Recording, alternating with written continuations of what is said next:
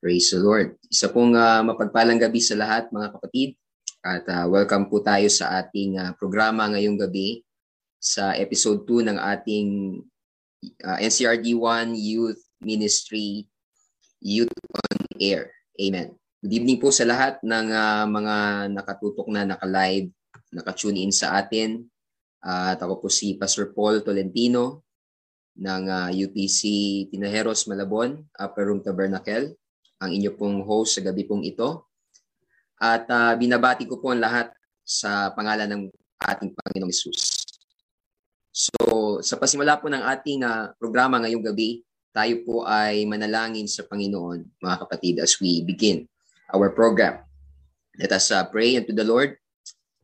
Lord Jesus, we thank you for tonight. Salamat po sa gabi pong ito na ibinigay mo sa amin upang kami ay muling magkasama-sama sa programang ito, Panginoon, kung saan mapapalakas, mapapatibay ang aming pananampalataya sa pamamagitan ng uh, mga exhortation, mga testimonies na manggagaling sa iyong mga anak. Panginoon, dalangin po namin ang iyong pangunguna, ang iyong gabay sa aming gawain. Kasihan mo po, Panginoon, ang uh, magsasalita ngayong gabi at ang bawat isang makikinig, Panginoon, we pray na ikaw po ay hipuin ang kanilang mga puso, palakasin ang mga nanghihina, Panginoon, patatagin, Panginoon, ang mga nang lulupaypay kung mayroon man, lalong patibayin ang aming pananampalataya sa iyo. Gamitin mo ang programang ito, Panginoon, para po sa iyong kapurihan. Maraming salamat. Ito po ang aming samo at dalangin sa gabi pong ito, Panginoon, at sa iyo po na binibigay ang lahat ng kapurihan In Jesus' mighty name we pray.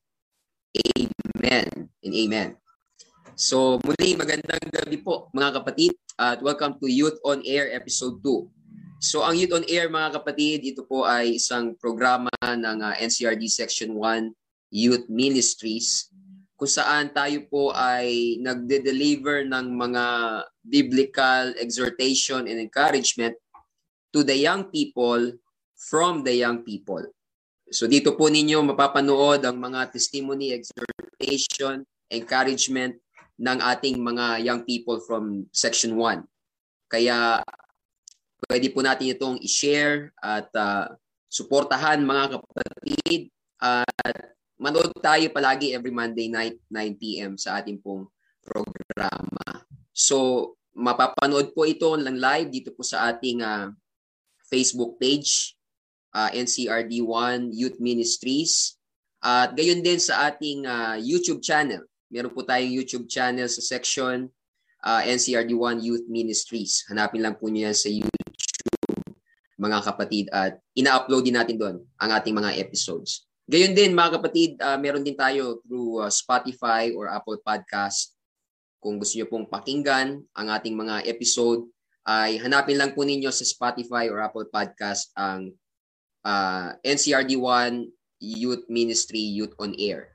At mapapakinggan po ninyo ang ating mga episode. So ngayon po ay ating pangalawang episode ng last week ay napagpala tayo sa encouragement, exhortation from Brother Ronel at hosted by our youth president, Pastor Abner Baloro.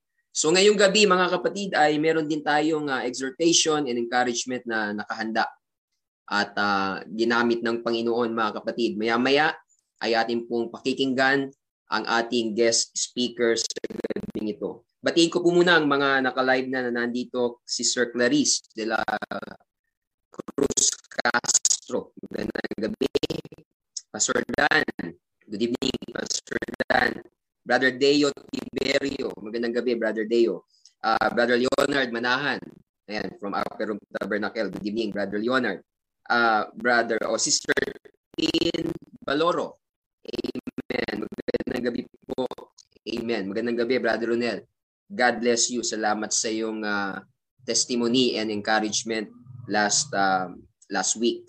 Amen. Sister Shem Santos. Good evening, Sister Shem. And sino pang nandito? Si Brother Caleb Josh Kabigding. Good evening po sa inyo dyan. At uh, Sister Emeline Sola. Good evening, Sister Emeline, Sister Leanne Arevalo. Maraming salamat po sa inyong pag-tune in. Uh, Sister, nabasa ko na, Sister Tin, Brother Christian J. Sola, magandang gabi from Masterpiece, uh, Masterpiece Church. Good evening po. Si, si Brother Jezreel. Amen. Brother Jezreel, magandang gabi. Jezreel Manuel. Amen. So, Sister Yoli Malunes Solentino, ang aking pong uh, may bahay. Magandang gabi. Amen. Sister Veronica Ramos, good evening po. Amen. Sister Mary Joy Domingo, thank you for listening. Sister Sydney Yen Echavarria, good evening po. Sister Viel Digor, magandang gabi po sa inyo, mga kapatid. Sister Lalaine Ligutan, amen. Good evening po, mga kapatid. So, maraming salamat po sa pag-tune in sa so far meron tayong 41 na naka-live Amen. At uh, thank you po sa inyong pag-tune in. Uh, yeah, magandang gabi po sa ating lahat. And again, welcome to our program tonight. So, bago po tayo uh, makikinig sa exhortation ng ating pong guest speaker, ang ating pong guest speaker ay nanggaling po sa AFC, Apostolic Family Church from Karuhatan, Valenzuela City. So bago tayo makikinig sa kanyang uh, exhortation tonight mga kapatid ay panoorin muna natin ang hinanda nilang church advertisement para po sa mga kung meron tayong mga nakikinig na naghahanap ng church malapit within the area of Karuhatan, Valenzuela City, ay po pwede po kayong makipag-ugnayan sa kanila. So, pa panoorin po natin mga kapatid ang inanda nilang church advertisement from Apostolic Family Church, Karuhatan, Valenzuela City.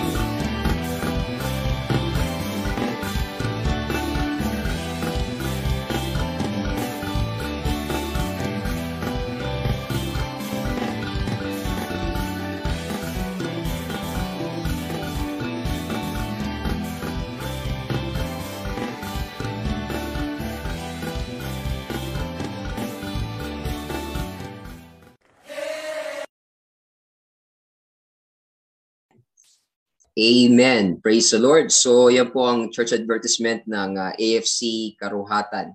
So, kung meron pong wala pang uh, sinasambahan at naghahanap po ng lugar kung saan kayo mag-church every Sunday at malapit kayo sa area ng Karuhatan, Valenzuela, ay pwede po ninyong kontakin ang uh, kanilang Facebook page o yung mga details kanina para po kayo ay uh, uh, makipag-connect sa kanila at makapag-join sa kanilang worship services. So sa di pagtatagal mga kapatid, dadaling ko po ang uh, pagkakataong ito sa guest speaker natin ngayong gabi. Ang ating pong uh, guest speaker ay si Sister Elaine Santiago. So si Sister Elaine po ay kanyang birthday August 11, 1997. At siya po ay nanggaling, as we have said, Apostolic Family Church, or yung dating Karuhatan Church, so in Karuhatan, uh, Valenzuela City. Ang kanya pong position sa church right now ay youth president and music directress.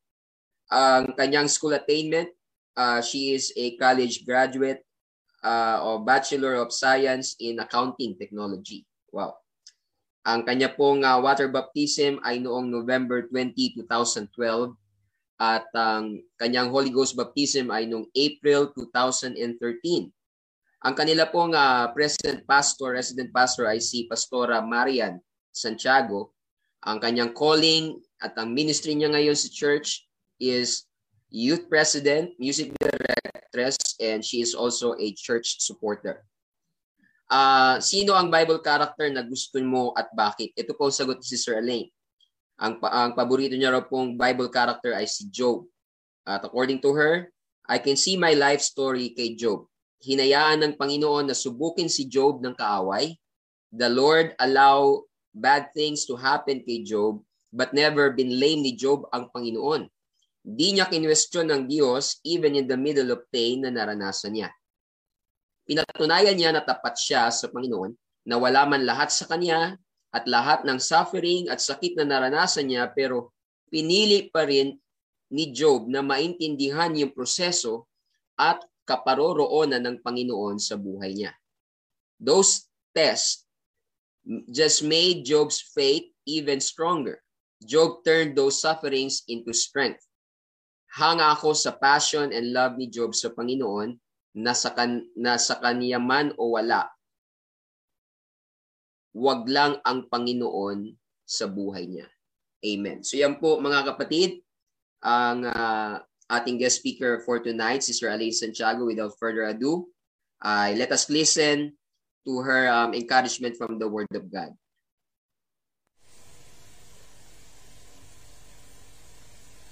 Praise God po mga kapatid. Magandang gabi po sa ating lahat, sa mga manonood natin ngayong gabi.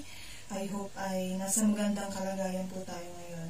Ako po ay lubos na nagpapasalamat sa ating Panginoon, maging sa ating mga youth head leaders, sa pribilehiyong ipinagkaloob nila sa akin na mag-share ng word um, ng Panginoon tonight. So we're blessed mga kapatid na mayroon tayong mga ganitong gawain sa ganitong platform na kung saan nararamdaman natin na patuloy tayong inaabot ng ating Panginoon. So, um, counting life story lamang po tayo ngayon, no? So, ako po ay lumaki sa ministry, galing po sa aking mga grandparents, hanggang sa aking mga parents ngayon ay tinawag po ang aming pamilya na makapaglingkod sa kanyang talambahan. Ako po ay isa po akong PK, kasalukuyang youth president at music director sa aming church. At purihin po ang Panginoon sa buhay namin sapagkat um, all throughout nakita ko at na-encounter ko mismo ang pagkilos ng Panginoon sa buhay namin. And maraming mga pangyayari sa buhay namin na doon lumaki kami sa ministry, di ba? um, ay naging may mga pagkakataon na naging sakit at halos um, is kasira ng aming pamilya ang proseso ng Panginoon. Um, naranasan ko na rin uh, bumagsak at magkamali na halos mawala rin ako sa kamay ng Panginoon. But um, I praise the Lord mga kapatid kung paano niya kami binuo, aming pamilya,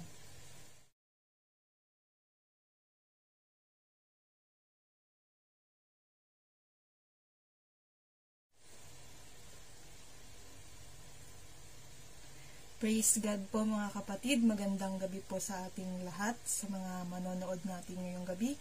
I hope ay nasa magandang kalagayan po tayo ngayon. Ako po ay lubos na nagpapasalamat sa ating Panginoon, maging sa ating mga youth head leaders, sa pribilehiyong ipinagkaloob nila sa akin na mag-share ng word um, ng Panginoon tonight. So, we're blessed mga kapatid na mayroon tayong mga ganitong gawain sa ganitong platform na kung saan nararamdaman natin na patuloy tayong inaabot ng ating Panginoon. So, um, counting life story lamang po tayo ngayon, no? So, ako po ay lumaki sa ministry, galing po sa aking mga grandparents, hanggang sa aking mga parents ngayon ay tinawag po ang aming pamilya na makapaglingkod sa kanyang panambahan. Ako po ay isa po akong PK, kasalukuyang youth president at music director sa aming church. At purihin po ang Panginoon sa buhay namin sapagkat um, all throughout nakita ko at na-encounter ko mismo ang pagkilos ng Panginoon sa buhay namin. And maraming mga pangyayari sa buhay namin na do lumaki kami sa ministry, 'di ba? Um, ay naging may mga pagkakataon na naging masakit at halos um, is kasira ng aming pamilya ang proseso ng Panginoon. Um, naranasan ko na rin uh, bumagsak at magkamali na halos mawala rin ako sa kamay ng Panginoon. But um, I praise the Lord mga kapatid kung paano niya kami binuo, aming pamilya, kung paano niya kami, kami ginamit sa kanyang uh, ministry mga kapatid at kung paano niya ako mismo inabot ay alam ko rin na um, ang mga ibang PKs na nakikinig sa atin ngayon ay makakarelate sa struggle no, sa pamilya ng nasa ministry.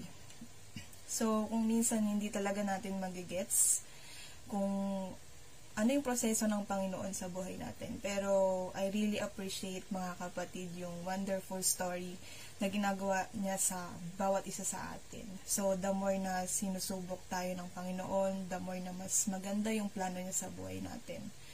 So, the more na nakakaabot tayo sa kalwalhatian ng Panginoon as well, the more na we overcome those struggles is the more we deeply encounter the Lord. So, naniniwala po ako doon mga kapatid. At salamat sa Panginoon sa pribilehiyo na maging isang leader nga ng aming church. At hanggang dito ay maibigay ang kaluwalhatian sa Panginoon. And I really praise the Lord for all the blessings we have right now, lalo na po sa aking trabaho ngayon. Alam ko nagkaroon ng pandemic, maraming mga changes na nangyari sa mga buhay natin.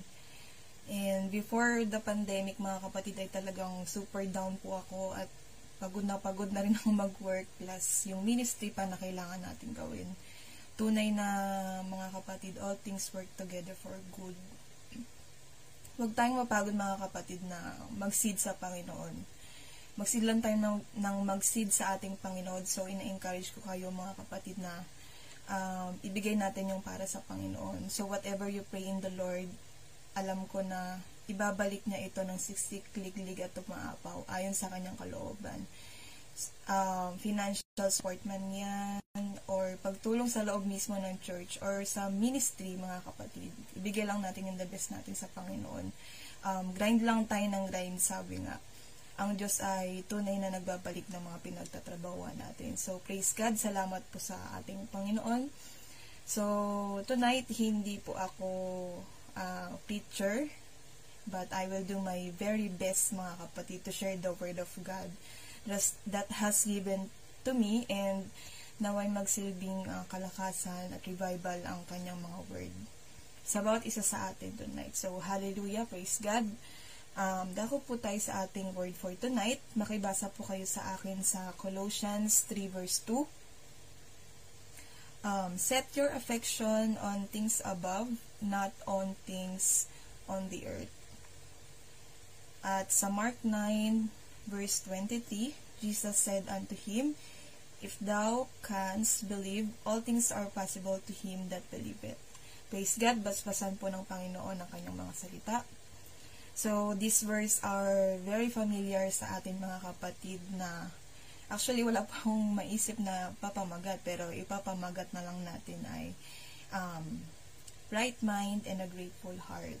So, this is supposed to be a series of um, results of being in love with Jesus. But, at ito po yung word na binigay sa akin ng Panginoon. So, praise God, mga kapatid. Minsan pa po natin palakpakan ng ating Panginoon. Praise God. So, matanong ko kayo mga kapatid, sino sa atin dito ang mahilig mag-overthink? Taas natin yung mga kamay. Yan. Or di kaya ay advance mag-isip. So, relate kayo dyan, no? Ayan, paki-comment po sa, ating comment box at erase natin yung hints natin. Umami na tayo mga kapatid. So, alam ko mga kapatid, uh, sa mga kabataan na uh, nakaririnig, nakaririnig nito ay nakaka-relate tayo ano because um, napakaraming pangyayari sa buhay natin. Um, our minds are very active mga kapatid. Lahat ng gusto, lahat gusto nating isipin. 'Di ba? Even yung mga susuotin natin sa linggo o kaya anong bibili natin sa Shopee. Kung i-check out ba natin o hindi. So, iba na talaga mag-isip ng generation ngayon ang isip natin mabilis makapag-absorb ng information. Kasi nga advance nga tayo mag-isip kahit pa paano. At madalas ina-advance natin yung mga bagay na hindi pa nangyayari. So, um, we plan for for our future as we deal with our current struggles. So, we're so busy mga kapatid sa pag-iisip kung anong dapat natin gawin lalo na this pandemic sa mga nangyayari sa atin. Um, even before pandemic, di ba mga kapatid, di po ba? Marami sa atin ang halos napapagod na sa takbo ng mundo, di ba? Napagod na tayo sa pagtatrabaho. Ako talagang na-experience ko yan na halos araw-araw 12 hours nagtatrabaho. Talagang physical natin pagod na. And damay-damay lahat, buong katawan natin sa totoo lang. And marami tayong nararanasan emotionally, um, spiritually, di ba mga kapatid? So, di ba napagod na rin tayo mag-aral, yung iba? So, the world is so busy mga kapatid. Hanggang sa napagod na lang tayo sa lahat. So, maging yung pag-ibig natin sa Panginoon, um, unti-unti nang nawawala. Amen, mga kapatid. So, hanggang sa, ang lagi na lang nating prayer, mga kapatid, naririnig ko sa mga testimony natin sa, sa church, um, ang prayer nila natin ay gusto nating maibalik yung first love natin sa Panginoon. Um, Lord, gusto ko ng peace of mind. Lord, I'm tired physically, mentally. Heal me. Heal my inner battles. Diba may mga inner battles tayo na um, hindi naman talaga natin pinag-uusapan sa isip lang natin, mga kapatid. Amen po ba? So, even I as a leader, mga kapatid, though, um, um, we have to be tough all the time. We sometimes get tired, get tired too. Di ba, mga kapatid? Dami nating iniisip, dami nating obligasyon na dapat nating gawin. And yes, um, lahat tayo napapagod, mga kapatid kahit ano pang may posisyon o wala ka man sa church, may mga times na pagod na yung isip natin kakatakbo. Iniisip nang iniisip natin yung mga bagay na gusto nating isipin, mga kapatid. So, hindi pala yung, alam mo mga kapatid, hindi pala yung mundo yung nakakapagod. Hindi pala yung mundo yung problema. Ako pala, ikaw, tayo pala mga kapatid, yung isip at puso natin, di natin napapansin, nag-iba na.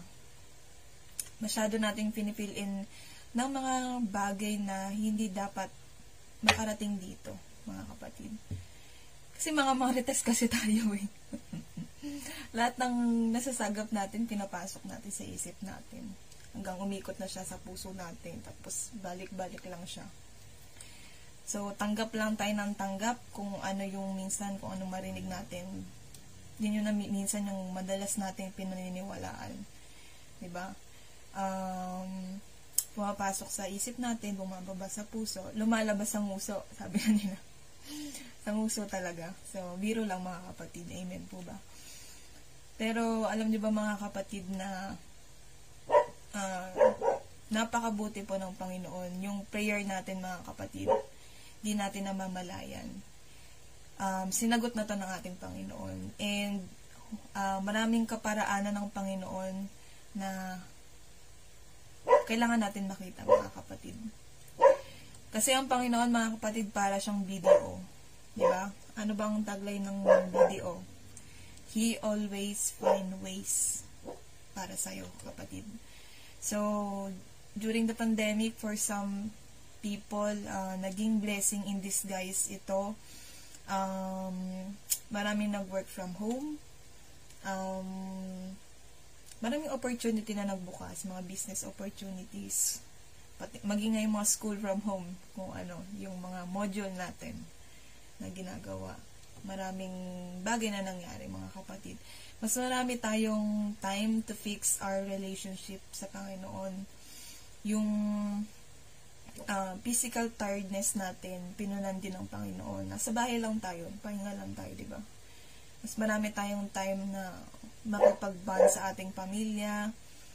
Mas marami tayong time na uh, gawin yung mga iba pa nating gustong gawin. Uh, may mga nawalan din ng trabaho. Maaring para sa iba may mga nawalan ng mahal sa buhay. Um, pero mga kapatid, um, sino ba dito ang pinabayaan ng Panginoon? Di ba mas kumapit tayo sa Panginoon? Mas lagi natin siyang, ano yan, mas lalo natin siyang hinanap, mas lalo natin siyang kinailangan. Kasi before, sobrang busy natin. Um, kakailanganin lang natin siya kapag alis tayo ng bahay, pupipray tayo. Or may kailangan tayo sa Panginoon. Ah... Uh, kuminsan, di ba, parang sobrang, ano na, hindi na natin namamalayan yung mga ganong bagay. Uh, mas lagi natin hinahanap yung sarili natin sa labas, mga kapatid. For some reason, baka um, naisipan natin na for some reason, baka talagang inilalayo lang tayo ng Panginoon sa kapahamakan. Kasi hindi natin alam yung isip ng Panginoon eh hindi po ba mas nag-depend tayo ngayon sa Panginoon? And kung titignan natin as a whole, yung mga nangyari, mas na-appreciate natin yung Panginoon na it's all because dahil naglulong sa atin ang Panginoon para bumalik tayo sa Kanya. Di ba kung isipin natin, um, sobrang busy natin. Tapos, lalapit tayo sa Kanya, sabihin natin pagod na tayo. Pero, di ba, minsan nakakalimutan na, hindi pala minsan, di ba, aminin natin na nakakalimutan natin ang Panginoon. Dahil sa mga dapat nating gawin. So, mapapagod lang tayo mga kapatid, pero di tayo susuko. Yun yung lagi natin sinasabi.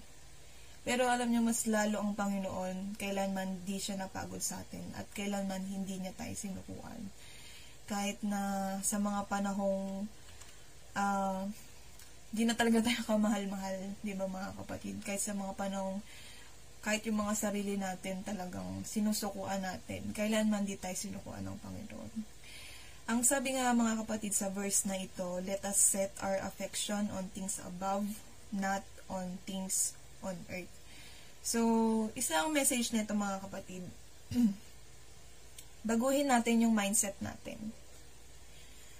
Tayong mga kabataan, let's turn um, every negative or bad thinking or situation we have na, na na-encounter natin mga kapatid into a positive outcome.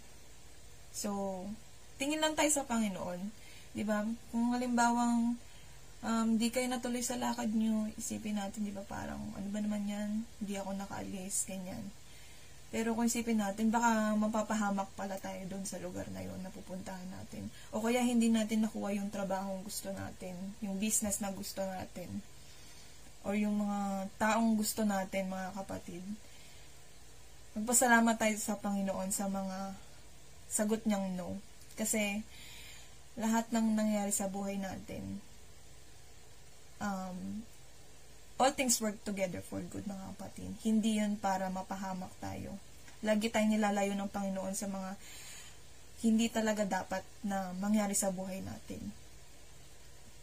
Tingin lang tayo mga kapatid sa Panginoon. Hindi natin kayang kontrolin ang lahat ng mga bagay na gusto nating mangyari. Marami tayong gusto mga kapatid. Yun yung iniisip natin. Eh. Gusto natin ganito, gusto natin ganyan.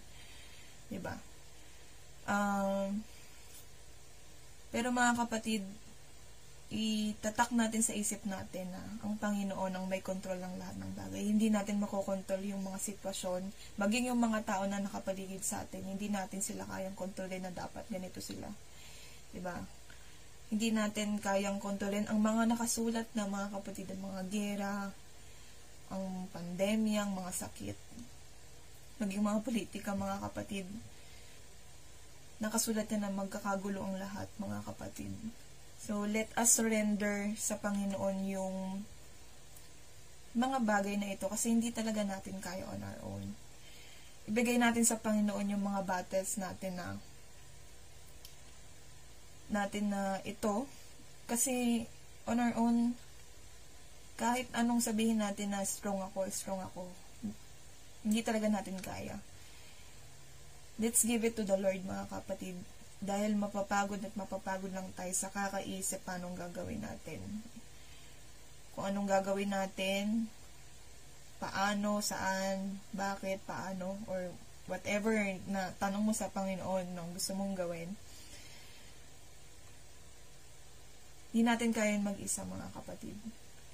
Yung lakas na meron tayong ngayon mga kapatid na gagaling sa Panginoon yung mga bagay na nangyari sa atin mga kapatid, sabi ko nga, nakasulat na itong mga bagay na ito. Kung marunong lang tayong mga kapatid na magtiwala at dumepende sa ating Panginoon, ay tiyak mga kapatid na hindi tayo mapapagod na ipaglaban yung pananampalataya natin. Kumbaga, mindset ba mindset, mga kapatid? Di ba? Mindset minsan, ano, reviewin natin yung mga sarili na, girl, mindset, ganon. Diba? Huwag tayong padadala, padadala sa daloy ng sanlibutan, mga kapatid. Huwag natin isuko yung pagiging kristyano natin sa mga bagay na wala namang kabuluhan. Wala namang maiaambag sa pagkalig, pagkaligtas natin, mga kapatid, di ba? Tumingin lang tayo sa Panginoon, gawin natin kung ano yung mga dapat nating gawin para sa Panginoon yung peace na hinahanap natin, wag natin hanapin sa Facebook, mga kapatid, sa TikTok, di ba? Tapos i-share natin. Di ba mga ano tayo, tawag nila mga sad boy at sad girl, di ba kung minsan. Biro lang mga kapatid, pero alam ko makaka-relate kayo dito. Um, alam niyo mga kapatid, biblical, si Elijah, kung kilala, kilala natin si Elijah, di ba? Sa, nung panahon na kulong-guling isip niya, nagda-doubt siya, maraming tumatakbo sa isip niya. Ang sagot lang sa kanya ng Panginoon ay magpahinga siya at kumain. Pagkakain niya, magpahinga siya. So, di ba parang ang ano, ang isipin natin, napakasimple lang ng bagay na yun, pero meron palang tulong sa atin yun mga kapatid. Pinahinga niya yung isip niya. Tapos kumain din siya ng gusto natin. Minsan, um, yung mga cravings natin. Yan, anahin natin. Sundin natin, mga kapatid, sa mga panahong bothered tayo or meron tayong pinagdadaanan, mga kapatid. Nakakatulong yun, mga kapatid. Biblical yun. So, ganun din sa atin, mga kapatid. Let's try, di ba, mga kapatid, to rest in the Lord. Magkaroon tayo ng time let's um, set our mind na ang tanging kailanganin lang natin ay yung love yung validation, at yung peace na nanggagaling sa Panginoon. Huwag natin hanapin dito sa mundo. Um, kailanman hindi tayo, kumaga, hindi tayo mabubuo or hindi mapufulfill ng mundo yung mga pangangailangan natin. Kahit anong gawin natin, kahit anong gusto natin na gawin, ang Panginoon lang mga kapatid ang makakapagpuno ng mga bagay na kulang sa atin. And also mga kapatid, let's always mind our own businesses. Sikapin natin mga kapatid na i-work on yung sarili natin, um, maging best version tayo ng ating mga sarili. Diba? Um, yung mga attitude natin, always pray natin sa Panginoon na um, yung kaisipan natin, yung puso natin maging align sa kung anong gusto niyang gawin para sa atin. Na um, hindi manguna yung pangsarili nating kagustuhan sa buhay natin. Um, i-open natin yung mind natin, di ba? open-minded ka ba, mga kapatid? Na i-open natin yung mind natin na um, maging, ano tayo, asamin natin, kumbaga parang maging sabik tayo sa pagbabago ng ating mga sarili. For the better, mga kapatid, of course. And, how can we save others kung yung sarili natin within ay nahihirapan na tayo mga kapatid. So, let's train our mind to be calm and think the other way around in every situation. Focus lang tayo sa Lord, mga kapatid. Huwag na tayong makigulo sa mundo. Magulo ng mundo, huwag na tayong sumabay. Maging salt and light tayo ng mundo, tayong mga kabataan. Ayan, um, let's help ourselves na uh, makaabot sa kaluwalhatian ng Panginoon and for the word to heal and to change for the better, mga kapatid. Isa pa rito, mga kapatid, ay yung pagkakaroon ng grateful heart. Pag may grateful heart tayo, we learn to acknowledge and appreciate the Lord more than ever, mga kapatid. Mula sa um, pagising sa umaga, diba, sa hininga natin na walang bayad, sa mga chances na patuloy na binibigay sa atin ng Panginoon, even though makasalanan talaga, makasalanan tayo, sa mga answered prayer natin, sa mga comfort niya sa atin na hindi, may hindi natin nakikita. Sa mga healing, sa lahat ng pagkakataong binibigo natin siya. Kailanman hindi tayo iniwanan ng ating Panginoon. So, people may fail yung mga kapatid, pero yung pag-ibig ng Panginoon, kailanman ay hindi na maglit sa buhay natin. Lahat ng bagay ay may purpose sa buhay natin. Madalas magaling kasi tayo magreklamo. O, taas ulit mga kami ng mga mareklamo dyan. Yan. Natural sa atin yan maging mareklamo. Lalo na kapag hindi ayon sa mga gusto natin yung mga nangyayari. Kung minsan, feeling din na uh, yung sinasabi nila na feeling entitled na tayo sa mga bagay na hindi naman dapat, mga kapatid. Um, we can easily react on the things na nakikita lang ng mga mata natin. Diba? Um, hindi po lahat ng bagay kailangan ng reaksyon. Maliban na lang syempre kung kailangan ng construct, constructive criticism. Kailangan talaga yun. Pero kung minsan, ito yung mga nakakasira sa atin mga kapatid. Alam nyo, minsan kailangan nating mag-pause and mag-isip, pakaramdaman natin yung mga sarili natin Huwag natin kalimutan na magkaroon palagi ng puso na katulad sa ating Panginoon. Kung may grateful heart tayo mga kapatid, mas ma-appreciate natin even yung mga situations na um, hindi maganda sa paningin natin. Kasi a grateful heart can turn bad situations into an opportunity to experience how will the Lord can help you all throughout that struggle. Amen po ba mga kapatid? Kasi His ways are beyond what we can only comprehend mga kapatid. Um, maging excited tayo sa kung anong kayang gawin ng Panginoon sa buhay natin. Di ba parang nakaka-excite na kung ang prayer natin ay, Lord, excited po ako kung paano natin malalampasan tong bagay na ito. Kung paano mo ako sasamahan o throughout, anong matututunan ko dito sa sitwasyon na to paano natin malalampasan ang mga bagay na to? Anong pinaka lesson na mababaon natin dito sa mga sitwasyon na meron tayo? Kasi on our own mga kapatid, hindi natin kayang gawin lahat, hindi natin kayang labanan lahat. Ibigay natin yan sa Panginoon. Mapapagod at mapapagod ka lang kapatid. Mauubos ka lang. Kasi you always want to do everything on your own. Alam nyo, even sa pag-iyak, kung mapapansin nyo, pag umiiyak tayo, um, kung minsan, bigla lang tayo nakakatulog, di natin namamalayan. Di ba may mga sumbong tayo sa Panginoon na iyak lang talaga yung kaya natin sabihin sa Panginoon.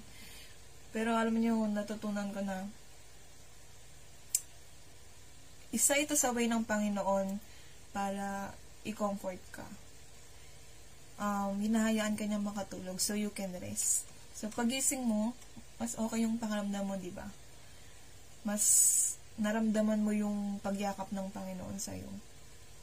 So, sa mga ganitong maliliit na bagay, if we can, we can only appreciate kung magiging grateful lang tayo sa Panginoon sa mga bagay na ito, we can always go back to where we left Him.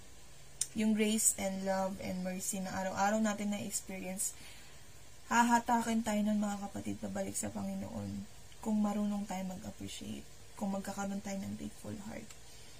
Magiging magaan lang ang mga bagay kasi uh, having the right mind and a grateful heart produces joy within. Agree po ba tayo doon mga kapatid? Hindi ka mangangamba sa kinabukasan kasi panatag ka na na kayang gawin ng kaya mong gawin yun kasi kasama mo yung Panginoon. Um, mas nagde-depend tayo sa Panginoon. And if we combine them, mga kapatid, na uh, having the right mind and a grateful heart will make us believe that anything is possible with that faith. And we can fall in love with Jesus again. Yan ang dapat na um, sinasana all natin mga kapatid. Baka masana all din tayo ni Lord. Sabi ni Lord, sana all anak, mahal, ganun. Sana all sinishare sa Facebook.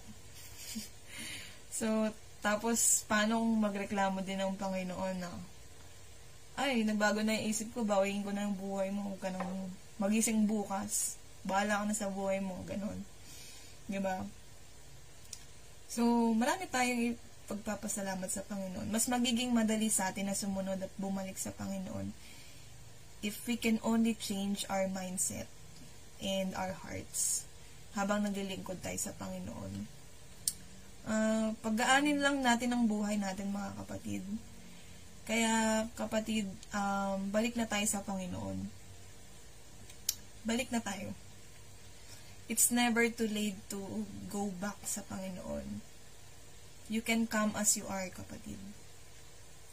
Um, kung narinig mo to, di niya, di hayaan ng Panginoon na mabago ang isip at puso natin towards Him. Lagi lang tayong titingin sa Panginoon. Palagi niya tayong inaabot sa iba't ibang kaparaanan.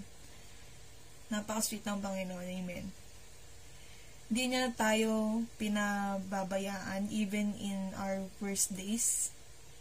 ba? So, tonight kapatid, um, let's think about these words. Out of love, baguhin natin ang kaisipan natin sa tama at ang puso natin. I-acknowledge natin yung um, love ng Panginoon sa atin. Kasi mahal na mahal tayo ng Panginoon. Sobra um, these are reminders for us, mga kapatid. Mahalaga tayo sa Panginoon. What we think, what we feel, always matters sa Panginoon.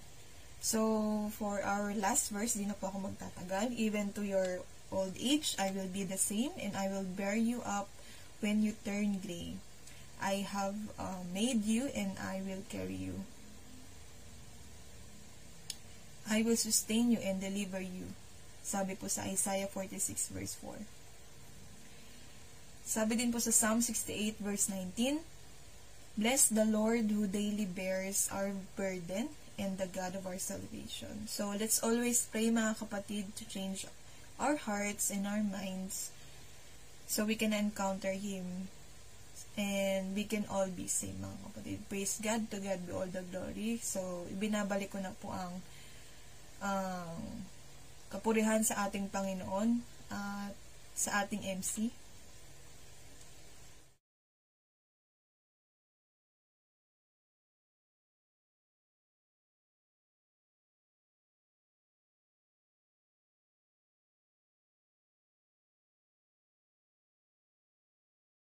Young people from from the young people.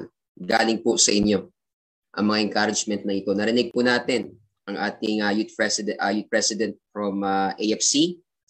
Uh, at maraming salamat Sister Elaine Santiago for um, the encouragement exhortation. So maraming mga reaction from our live audiences or live audience.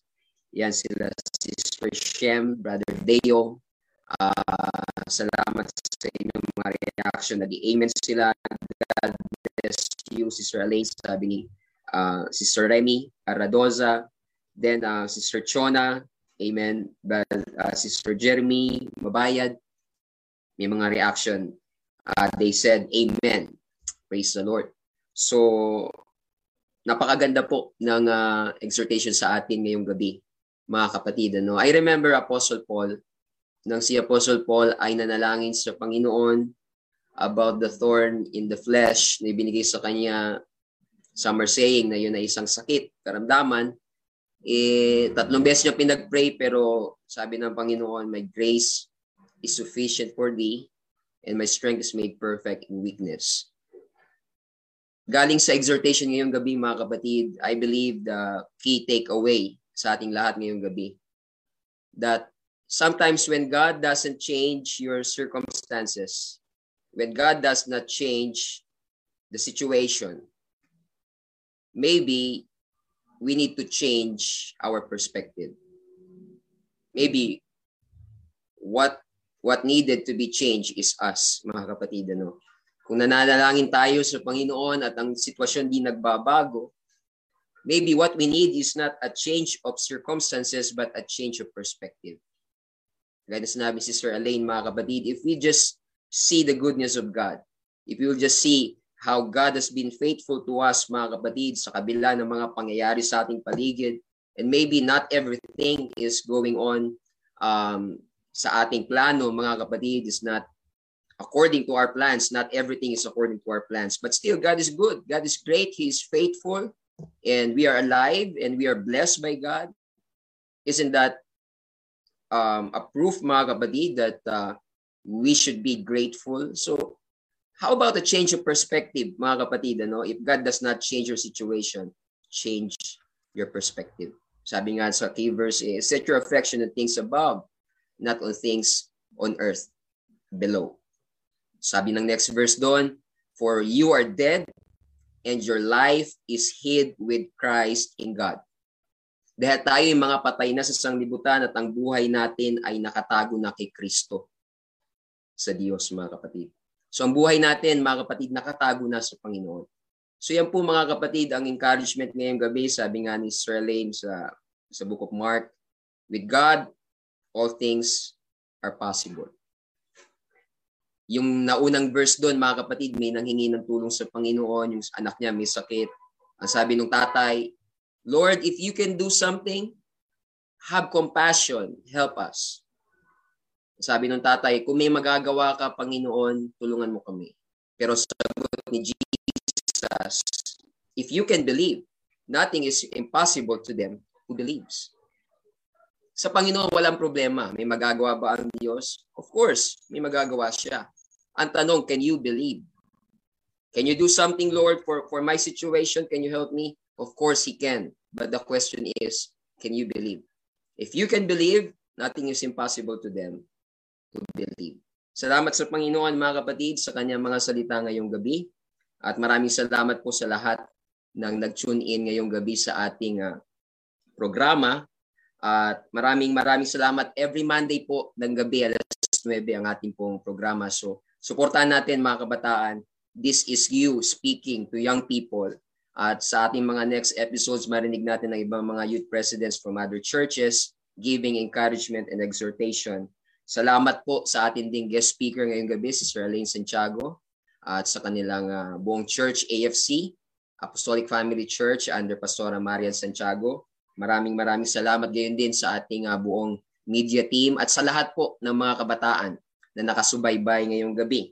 So, sa ating pong next episode ay patuloy po tayong mag-tune in. At gayon din mga kapatid, suportahan po natin ang ating uh, mga gawain sa April 30. Meron po tayong District Youth Conference. At uh, ito po ay gaganapin, gaganapin sa ACTS, ang face-to-face live uh, conference with uh, the, the Youth President and the Youth Secretary. While the rest of us will be joining via Zoom sa ating pong mga local churches. So please support our um, our district conference. April 30 po yan, mga kapatid. And also, please um, like and um, share our uh, episode, our video, like our Facebook page, NCRD1 Youth Ministries. Gayon din ang ating uh, YouTube channel. Um, please subscribe and like our YouTube channel, mga kapatid. Suportahan po natin ang uh, gawain po ng mga kabataan. At gayon din, meron din tayong uh, Apple Podcast and um, Spotify. Hanapin lamang po ninyo ang NCRD1 Youth on Air. May nakita akong comment kanina, sana meron din sa Google Podcast. So titingnan natin uh, kung may lagay din natin sa Google Podcast.